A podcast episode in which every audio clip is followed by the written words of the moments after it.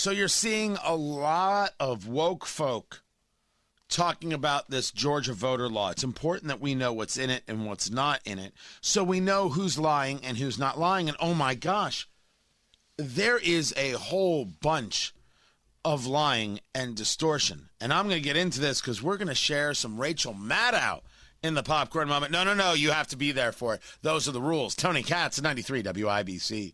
Good morning. The argument here that's being made is that what you're seeing from this new voter law in, in Georgia, oh my gosh, terrible, and voter suppression, it's it's just the worst thing that's happened in the entire world, and it's all about Jim Crow.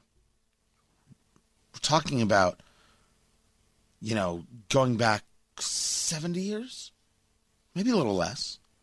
We're talking about ideas of voter suppression. We're talking about voter suppression specifically of black voters.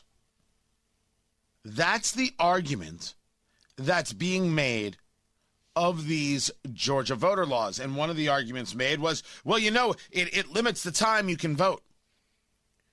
The Atlanta Journal-Constitution had to put out a correction. No, it doesn't. You can still vote from seven a.m. to seven p.m. because the counties can decide when that is. They can vote. The voting time is nine to five, but the, the counties can extend two hours in either direction. That's seven to seven, same it is, as it has always been. Literally no change in that regard. This whole idea of somebody can't even get a bottle of water, which to me was one of the most hilarious and nonsensical statements out there. Speaking of hilarious and nonsensical, Michael Eric Dyson on M S N B C discussing this with Joy Reid. Very quickly, you met recently with President Biden, uh, Michael Eric Dyson, with other historians. Do you think that Joe Biden is ready to do that, to get rid of the filibuster? Very quickly, we're out of time. Very much out of time. Well, uh, you know, I, I think he's contemplating it seriously when he sees the consequences. What he needs to do is fill these busters with some fear of the government. These are the kind of people who would pass a law to keep Jesus from getting a cup of water while he's dying on the cross. Well, that's not true. But he should be filling people with fear of the government. Too late. I'm already there. Have been since I was able to realize, hey, that's a dangerous proposition right there, that big government you got. But these conversations, constant and consistent, about uh, these election laws, it's just a lie. It's all it's ever been is a lie. Jen Psaki, the White House press secretary, has doubled down on comments from President Biden. The Washington Post has called her a liar and him a liar. But they're not going to end. Why? Because if we're going to talk about lies, you, when every time they talk about the big lie, right, and they're going after Trump, remember, uh, that that's a, a Holocaust connection, and these are despicable people. Despicable people. Right now on the political left, the leadership that keeps pushing these kinds of garbage things. But the idea that if you keep saying something, saying something, it becomes true, right? That concept. Well, they just want to uh, bake the cake and set the narrative. They do not care that it's truthful. They have been called out by everyone for lying about these laws. I mean, I don't know how much more proof you need, I, I guess, to prove it to you. We're gonna need a montage. Ooh, it takes a montage. That's called a montage. Girl, we want a montage. You need a montage. I got a montage. You want a montage of cable news lunatics telling you all about this bill and lying about it? Sure.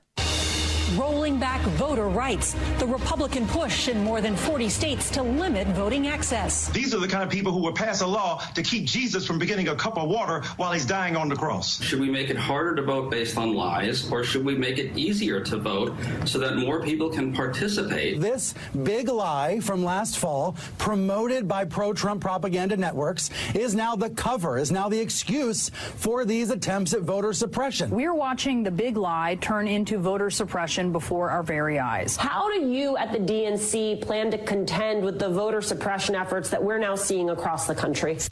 There are no voter suppression efforts, at least in the state of Georgia. Now, they're talking about some new laws in Texas. But uh, I, I'm still looking into what those are. But they've gotten all sorts of C E O types to get very, very angered about this law. Delta and Coca-Cola and Southwest Airlines and American Airlines all speaking out against it, because they have a mob coming at them and they don't know how to stand up to it. All of this madness stops if you stand up to mobs. I mean, that's exactly how we're going to break critical race theory out of the schools and out of people's lives. We're going to stand up to the mob. That's exactly what we're going to do, guys. And we're going to do it together, because there's many more of us than there are of them. And who is the them? The them are the highly uh, ideological people who want to sow hate. Us? We're black and we're white and we're Jewish and we're Christian and we're Muslim and we're gay and we're straight uh, and we're all sorts of things. We're connected by the idea of classical liberalism and the idea that people should be able to speak and that we should be honest about the things happening, not getting into the hyperbole of Jim Crow laws. It was uh, Senator Tom Cotton who noticed that when Delta, who has now come out to say that this law in Georgia is terrible, they're the ones who posted on uh, their, their website, Delta believes that full and equal access to voting is a fundamental right for all citizens. Delta engaged extensively with state and elected officials in both parties to express our strong view that Georgia must have a fair and secure election process. The legislation signed this week improved considerably during the legislative process and expands weekend voting, codifies Sunday voting, and protects a voter's ability to cast an absentee ballot without providing a reason. That's Delta talking about the new voter law. And yet the C E O went on T V just the other day to condemn the law. They wrote about it over the weekend and they're condemning it this week. Why? The mob told them to, and Delta was too cowardly to take on the mob. Fly planes.